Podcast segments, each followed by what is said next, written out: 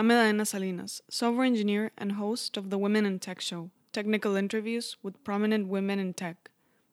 In 2016, Pokemon Go, an augmented reality game, was released.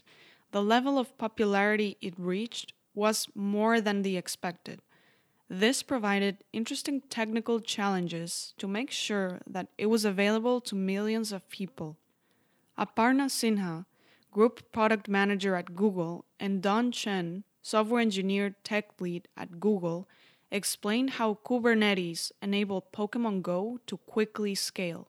We talked about what Kubernetes is and its architecture. Aparna and Dawn also talked about the latest Kubernetes 1.7 release. Both Aparna and Dawn will be at Cloud Native Con and KubeCon on December 6 to 8 in Austin, Texas. This is a conference with leading technologists from the open source cloud native communities. You can find out more about this conference by going to events.linuxfoundation.org or also on thewomenintechshow.com. There's a menu option for Cloud Native Con. Thank you for listening.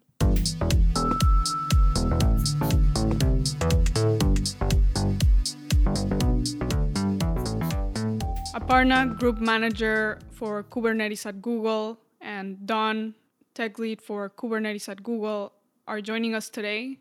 Aparna and Dawn, welcome to the Women in Tech Show. Thank you. Thanks for having us. Thank you.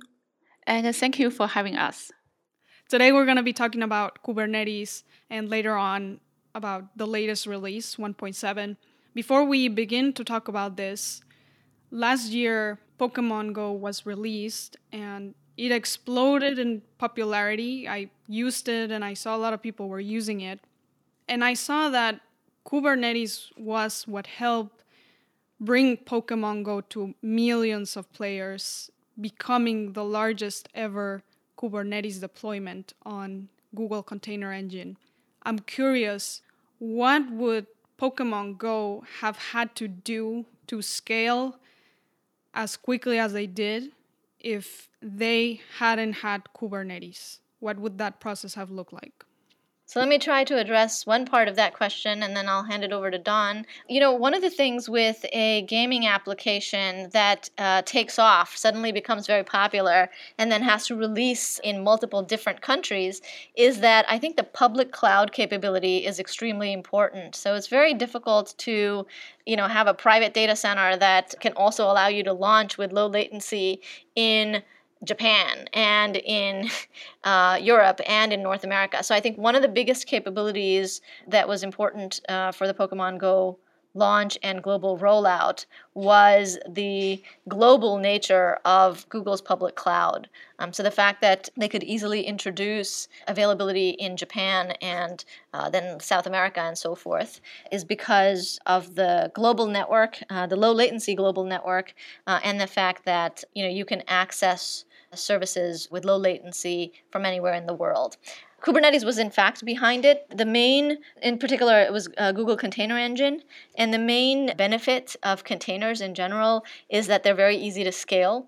And then on Container Engine, we actually enabled Pokemon to scale their cluster out. So it grew from a smaller size to a bigger size to accommodate the uh, expansion uh, and delivery. So I guess I would say that's how it worked. Um, Dawn, if you want to uh, add to that anything about how else they could have done it if they weren't on public cloud, Aparna uh, did a really good summary about uh, why we can help and it to grow a Pokemon uh, Go. And another thing I want to just add it, echo what he said, it is the consistency. So for the Kubernetes, because it is the well defined cluster management API, and then it's easy, it's well accepted by the cloud provider, and so it's easy to manage those clusters and and to the no matter it is the Japan or it is the US or Europe, and it's for the company actually at the same consistent view and the same consistent control plan, and it's very very portable and easy extended, and we also provide rich features like okay if based on your work your node of the request, we can easily extend it uh, to increase of your cluster size and easy to start the spin out a new cluster, all those kind of things, and make that it make that we become to our choice for their choice. So a lot of what Kubernetes help with, from what I'm hearing, is the global nature of the project itself that makes it easily available in different countries as well as management of clusters and deployment. So if we had this Pokemon Go launch, for example, 10 years ago, it likely would not have been able to scale as quickly and globally as it did, right? I think it would have been a more manual and slower effort. Okay. Let's talk now about a little bit about the basics of Kubernetes and more on why it was the right abstraction for Pokemon Go. As we mentioned before, and as Dawn mentioned, part of Kubernetes is involved in the deployment process of an application. I want to ask both of you how was this done in the past? Deployment of an application. Okay, sure. Um, the deployment of an application uh, in the past depends how far back you go, but even as of uh, a couple of years ago, or even potentially last year, and it may still be the case in some companies even today, when you created a new application, let's say that you tested it and you think that it's ready for production, you know, you would place an order for hardware, or you would place a ticket with your IT team, and they would provision either virtual machines on existing hardware or new hardware, depending on what the skill was. So you typically put in a request to your operations team, and they provision the relevant capacity. And then um, that can take whatever time it takes depending on your company's processes if it's physical machines, it takes a long time. If it's virtual machines, um, it probably still can take uh, a day or you know several hours, depending on whether they have a private cloud or not.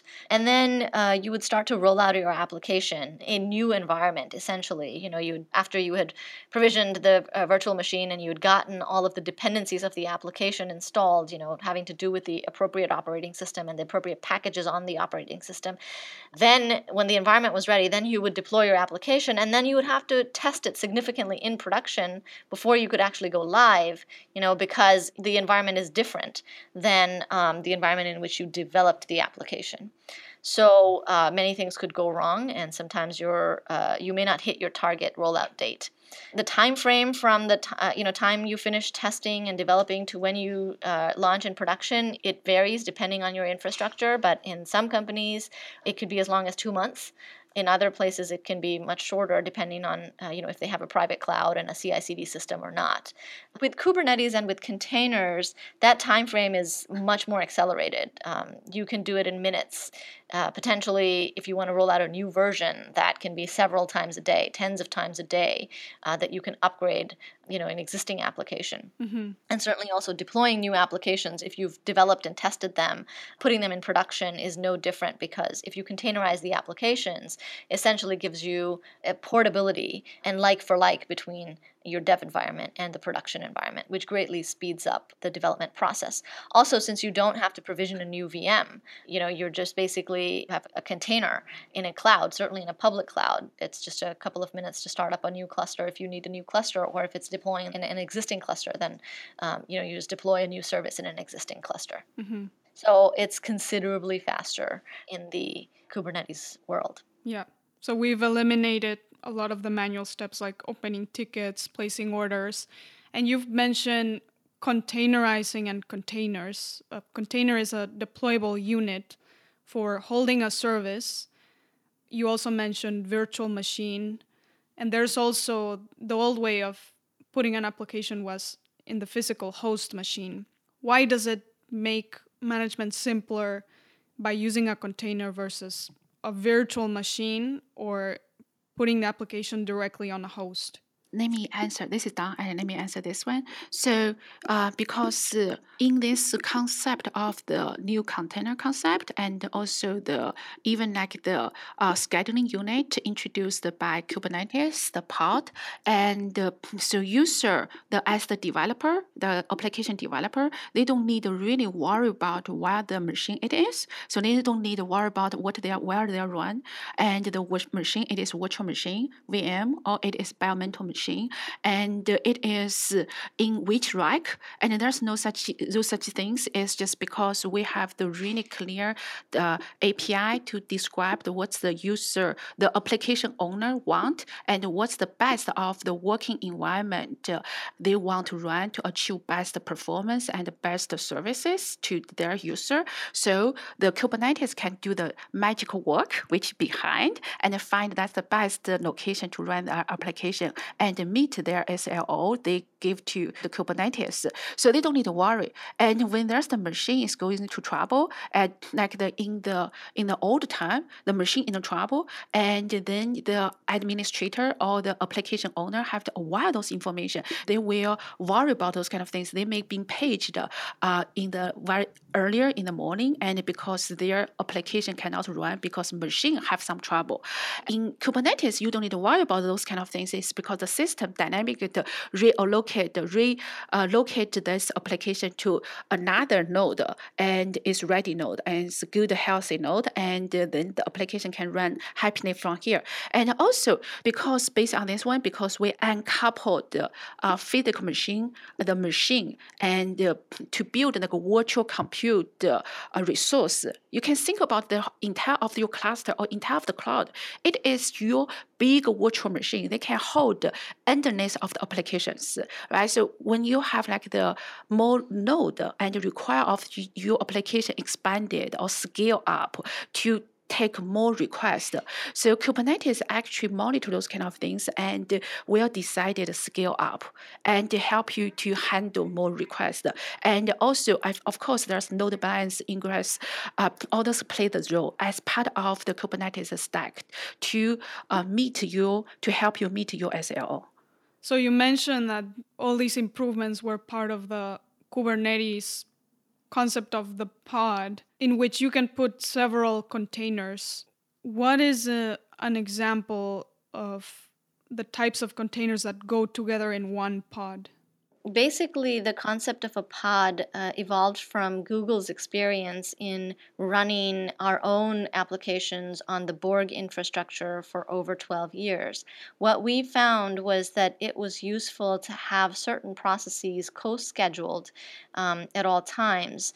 Uh, so the containers, and typically there are two, but there could be more, that are part of a pod, that are grouped together as a pod, um, they have the same network identity for the external world. Uh, they have a common sort of storage identity, and they're always scheduled together, and they appear as local host to each other. So an example might be a web front end and some logging um, for that web front end and those uh, two should be separate containers that can be uh, debugged separately, um, giving some level of isolation and upgradability, but then they should always be scheduled together. So that's an example of what a pod may be composed of.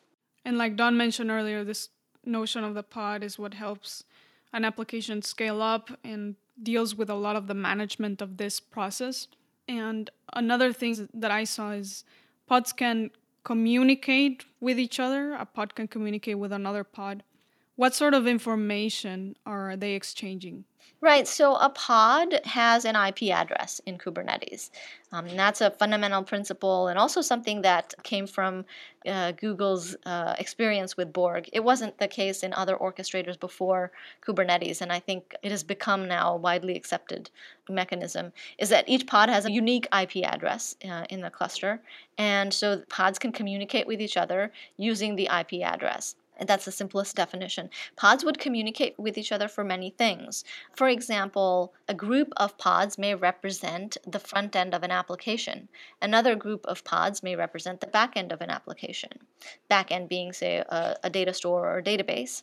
Uh, and then the front end would communicate with the back end to store data and or retrieve data. That would be an example of a north-south communication between pods. Another example could be between multiple different services. So let's say that I have a microservice that is running on one set of pods, call it um, service A, and then another service, service B, running on another set of pods. These two services may need to communicate with each other. This would be an example of east-west communication in a cluster. Again, all of this is based on the network and underlying IP addresses of the pods. And like you mentioned earlier, Kubernetes was started by a team at Google and it brings a lot of the knowledge from Google. Google also uses container management systems for most of its applications, for example, like Gmail. Does an application like Gmail get the same scalability benefits as something like Pokemon Go, for example? Yes. Um, so actually, um, I was when I first joined Google. That's the ten years ago, and I started at the Borg team. So we over years, and initially when I joined the Borg, it is the it's not the only cluster management solution at Google. But over years, right now, pretty much we can say all Google services, all Google applications run on top of the Borg. And no matter it's the Gmail and the web search and all those kind of things you can think about the Google product, it is run on top of the uh, uh, Borg. And uh, so uh, back to your initial question, and is the Gmail receive the same scalability of the capability like the Uh, Pokemon Go? Yes, in Google. And when I was reading about Kubernetes and onboarding the Pokemon Go team, like I mentioned earlier, it was one of the biggest deployments. In what ways did Kubernetes have to improve to support this scale? What were the new things that had to be added? Sure, I'll cover maybe uh, some part of that. So your question yeah. was when Pokemon Go, you know, the timing was actually very fortuitous because within the Kubernetes community, we had been working on scale. And scale was defined in a very specific way, which has to do with how many nodes can you have in a single Kubernetes cluster while still meeting a tight SLO, and the SLO was twofold. One was that you had to achieve less than one second latency for adding a new pod. And then another part of the SLO was, um, I think, less than five seconds or one second API latency. So those two SLO metrics had to be met at the maximum scale. So, you know, when your cluster had the maximum number of nodes. And when Kubernetes was launched, meaning Kubernetes 1.0, when it was launched, Kubernetes supported basically 100 nodes, know, so 100 VMs. And that would have been way too small for something like Pokemon Go. So, uh, over the course of the two years, I think Pokemon Go launch was around the two year anniversary of Kubernetes. And now, by the way, we're almost at the three year anniversary next week. But around the two year mark, mark, we had been working on expanding that limit to 1,000 and then 2,000 nodes. Now it's actually at 5,000 nodes. So uh, Kubernetes supports 5,000 node clusters. And then if you need more scale than that, then you can have multiple clusters and string them together and spread your service across multiple clusters. But at the time when um, Pokemon Go launched, um, we had just barely released, I think, was it a thousand nodes? I think we had just yes. barely released thousand nodes, and so that was one of the stretches um, mm-hmm. that uh, you know we had to bring in the latest release of Kubernetes and uh, make sure that we had the latest release. We had Pokemon Go running on the latest release of Kubernetes.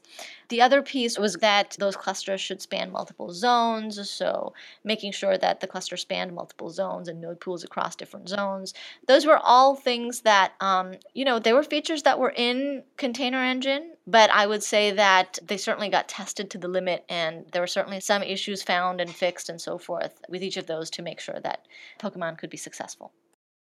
Aparna pretty much answered all the enhancement we did over the time for the, uh, to scale to support to provide the scalability for the Pokemon Go.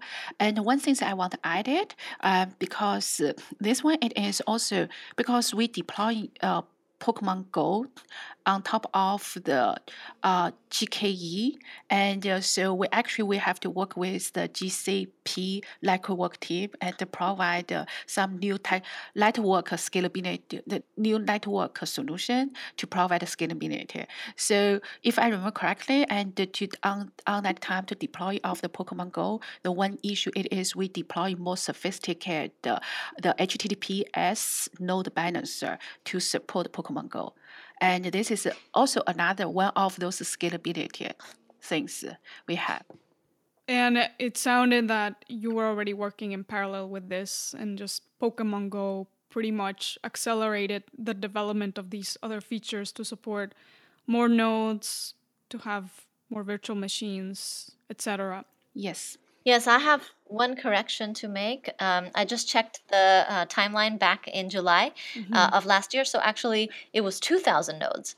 Um, so with Kubernetes 1.3, we supported 2,000 nodes, and previously it had been 1,000 nodes. So that it was important to get to 2,000 node clusters in order to support the scale. Okay. And we've been talking about the Kubernetes basics, the architecture, the fact that it automates and helps you manage an application. There are two types of applications that can be hosted. One of them is a stateless application, and the other one is a stateful. What is an example of a stateful application? So there are many stateful applications. Typically, stateful applications that run well on Kubernetes tend to be modern scale-out databases and or data stores. So for example, Zookeeper, Consul, etcd, these are key value stores.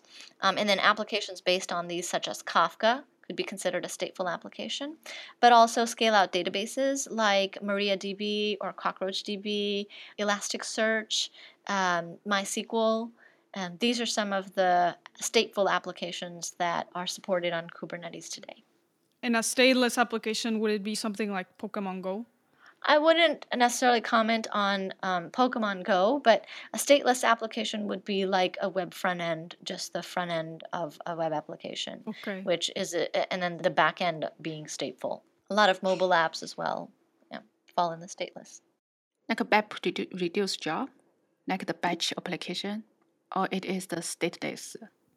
Is it more challenging to support stateful applications because if a host goes down or something stops working, they have to remember the state or and certain information that was running at the time prior to a crash?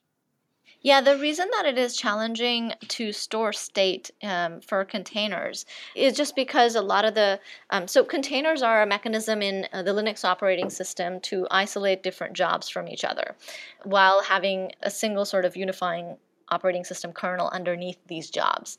And the reason why it's so easy to scale containers is because you don't replicate that underlying kernel. Every time you have a new pod, you basically just take the pieces that are specific to that application, not the underlying just the processes that are specific to that pod and you create a new pod. But not like for example if you created a new vm you would you know uh, have another copy of the whole operating system and all of the uh, dependencies and the full binary for the application. So that enables faster scale out on containers. But at the same time when you make a change let's say that you write new data or you make a change to a containerized application or to a pod it basically creates a new layer with just the delta changes. Um, but that doesn't get saved anywhere and so a pod can die at any time or a pod can you know disappear. And um, when that happens um, you know that data can be lost. And so unless it is stored to a volume pods are in general pods and containers are in general ephemeral resources. And so that's why typically in the early days of containers users would use containers for stateless applications where you didn't need to store any changes. However, with uh, more modern orchestration systems such as Kubernetes, there is, you know, first class support for storage. And so you can save the changes that you make to your container to a volume. It could be a local volume or it could be a network attached volume or external volume. Mm-hmm. And so that gives you um, some level of state. But then in Kubernetes, we have actually several layers of sophistication above that so that you can provision these volumes, you can grow these volumes, you can automatically um, release the volumes when you're done. So, for example, when your pod moves, when you delete your application or you delete your pod entirely, you know, you can release the storage. Or as the pod moves from one node to another. Again, the benefit of Kubernetes is that it basically takes uh, a set of VMs or nodes, what we call nodes, and treats them as a sea. And then the pods can move uh, within the sea to whatever is the most appropriate location based on a set of policies. So as the pods move, the storage to which they're attached also needs to be automatically reattached to the new node. Mm-hmm. And that's some of the work that Kubernetes does automatically under the hood. So it takes care, we call that storage management, it takes care of storage management for you as your application moves and gets scheduled in the most optimal ways on your infrastructure. And then we have even more sophistication on top of that. Uh, for example, in the 1.6 release, I talked about dynamic storage provisioning, which became um, stable or generally available in that release. Mm-hmm. Um, and with dynamic storage provisioning, you know, you basically provision storage on demand and you release it on demand. So when your application needs storage, you know, it gets it appears and is available to your pod. And then when you don't need it, it gets deleted. So those are some of the capabilities that have over the years been built into uh, container orchestration. Certainly something like Kubernetes to enable stateful applications. And both of you worked on the latest release of Kubernetes, which is 1.7. And I was looking at the website where this announcement was made, and it mentions that part of the changes were motivated by the use of Kubernetes in the most demanding enterprise environments. What is a most demanding enterprise environment? Let me take this question. So, for example, actually, the Aparna just mentioned a stateful support, workload support, and in the 1.7, we already have a lot of user came to us because, like in the past release, and they said they are really, really satisfied how Kubernetes support the stateless application, and they always have some like the some new requirement or wish list uh, from to have the better support for the stateful site and application. So every release we are add enhancement to uh, for the stateful application. In 1.0 release, particularly we actually we planning uh, add a lot of things. Like for example, in this 1.7, we have the StatefulSet updates and is in beta uh, in 1.7. So which it is allow the automated upgrade updates of the stateful application and like what uh, just the Aparna just mentioned, like the Zookeeper and etcd all those kind of things. And uh, another thing it is uh, people ask because the scale when there's the StatefulSet application need the scale up or maybe scale down when the when the workload is drop, and also faster start up for application. All those kind of things. So we introduce a new uh, pod management uh, policy and the controller, and which actually it is boost a lot of the performance improvement for the stateful application management.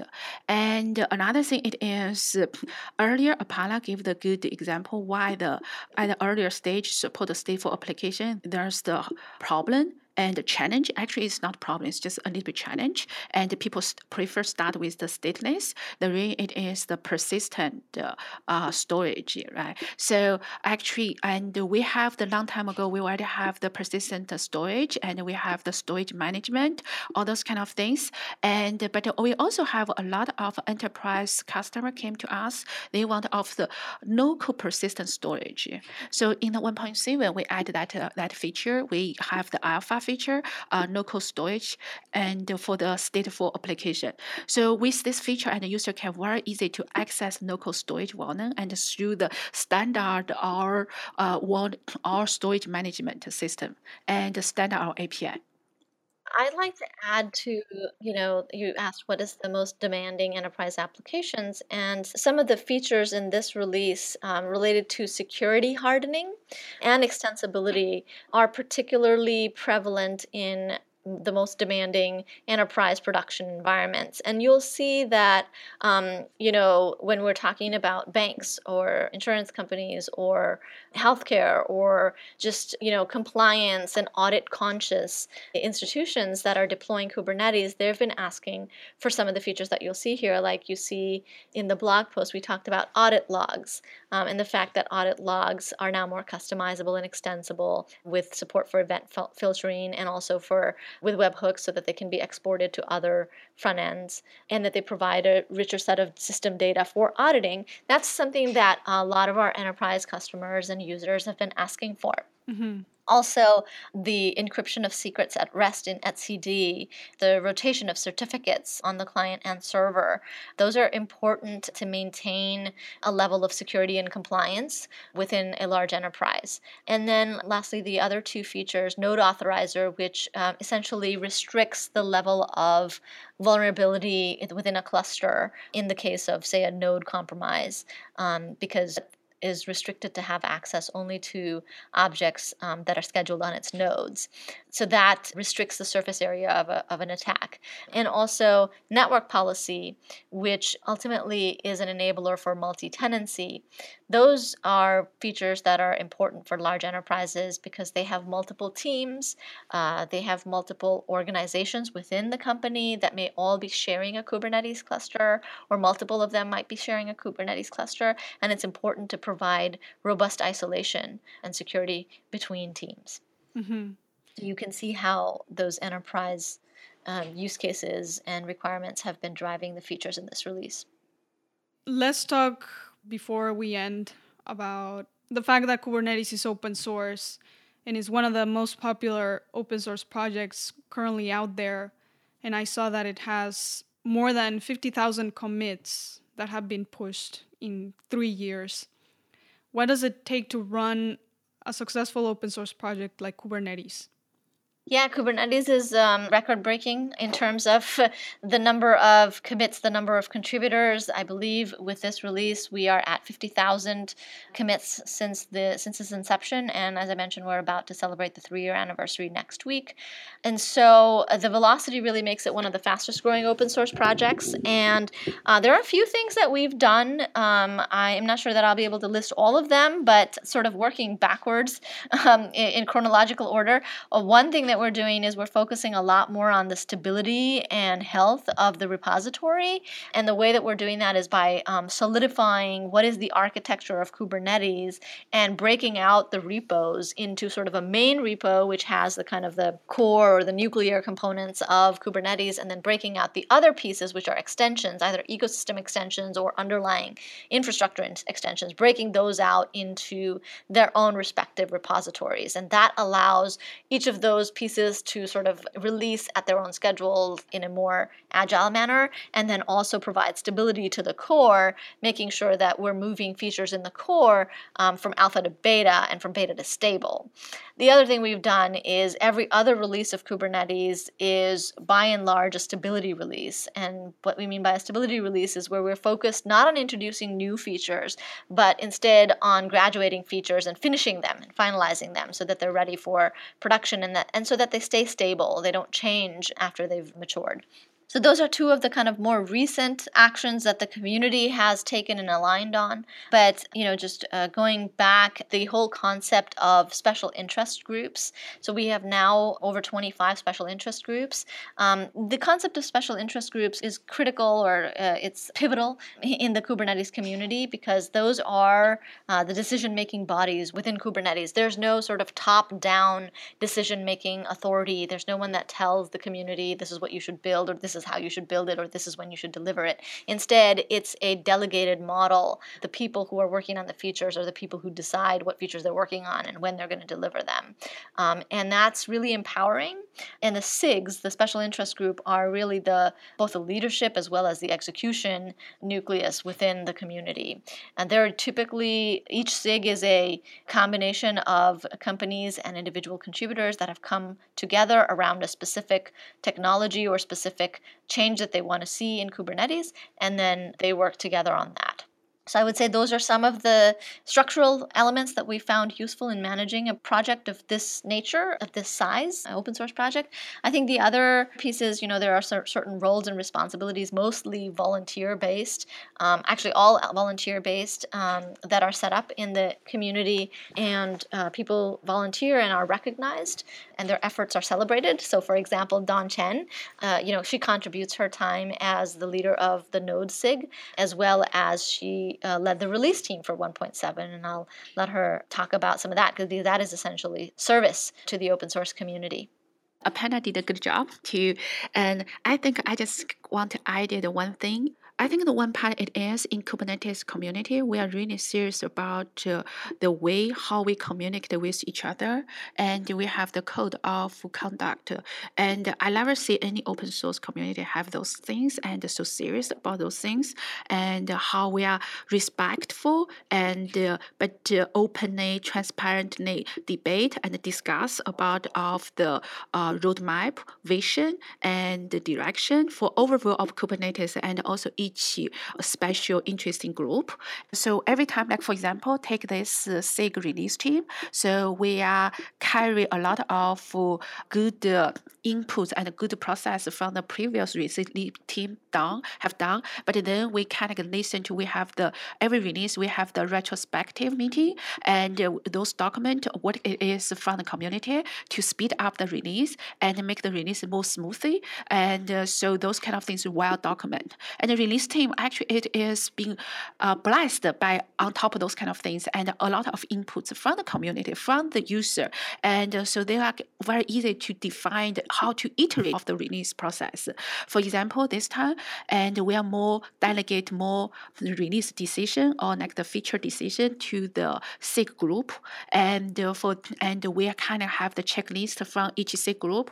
Uh, they are agree based on the current state about for the release, no matter it's the feature side or it is the uh, bug fix and also document. So they are the release uh, SIG group and it's all those kind of things, and then come back. Then release team is just aggregator and uh, take action upon all those feedbacks and inputs and generate a result to the community and to the users. So a lot of things we just want to see like because we have the good uh, working environment, good culture, and so that's why we can leverage of the community and volunteer and to take uh, extra to stand up and take extra step to push project move forward and move faster. So those kind of things. Yes, and you mentioned the existence of the code of conduct to guarantee that it's a healthy environment where people can communicate on the improvements and share their ideas. What about the process of maintaining a high standard for the code base? How is that enforced? So in the Kubernetes, actually, yeah, high standard of the quality and uh, and easy to find the problem. Actually, it is uh, we the Kubernetes community is like the, always the top one of the top issues and also our concern the topic we talk about. So if you notice that, and actually we have the public accessible uh, TestGrid and uh, we build uh, like the community spend a lot of time like the uh, Aparna early mentioned that each release like every other release it will be uh, stable or reliability improvement release or and another one it will be feature release. So we every release uh, for all those stability release we spend a lot of time to working on uh, uh, improve of the test coverage. And if you notice that actually on the cluster we have the conform test. And on the node, we have also have the node conform test. And so we can help the user to uh, test of those kind of things. And we also have the continuous uh, integration test. And we have the entire of the test infrastructure, every PR. So it is going to have the PR pre-submit test running, a set of the test running. And we care for the community as the whole. We have the we also have the SIG test team and which define of the test criteria for the all the component. And we also have the SIG group. We are in the process to uh, have the C group, SIG group uh, centric of the test suite, and they have to take ownership. And if the any test is failed, there will be take action. And if people monitor our GitHub repository closely, you can always see a lot of those flaky tests or broken tests is always is our top priority and will be engineer jump into immediate address those problems. And back to this release, and uh, actually, we are raised a high bar on the release, the test. So every alpha release, we define what kind of the set of the test should be passed. And for the for the alpha, every alpha release and every beta release. So even and all those flaky tests, we need either fix those tests or it is remove and and the stale test or it is just figure out what's going on and uh, then understand what's going uh, what saying. We also Kubernetes community we actually invest a team to help us to build off the more advanced of the test infrastructure. Mm-hmm. So all those kind of things you can see actually how we care about of the quality release quality. Mm-hmm. And uh, we also, in the release time, the whole release cycle, actually, we also have the burn down meeting. And in the burn down meeting, everyone can join and raise their concern about release, either release blocker, or it is a flaky test, or it is the submit queue issue and block their work. So all those kind of things we are openly discuss there, and then we take action based on those inputs. So a lot of the system that was already being done at Google is just brought to the open source community to make this a successful project. Yes. Okay. Well, Aparna and Dawn, thank you for taking the time to come on the show today to talk about Kubernetes and the latest release and Pokemon Go. Thank you. Nice to talk to you.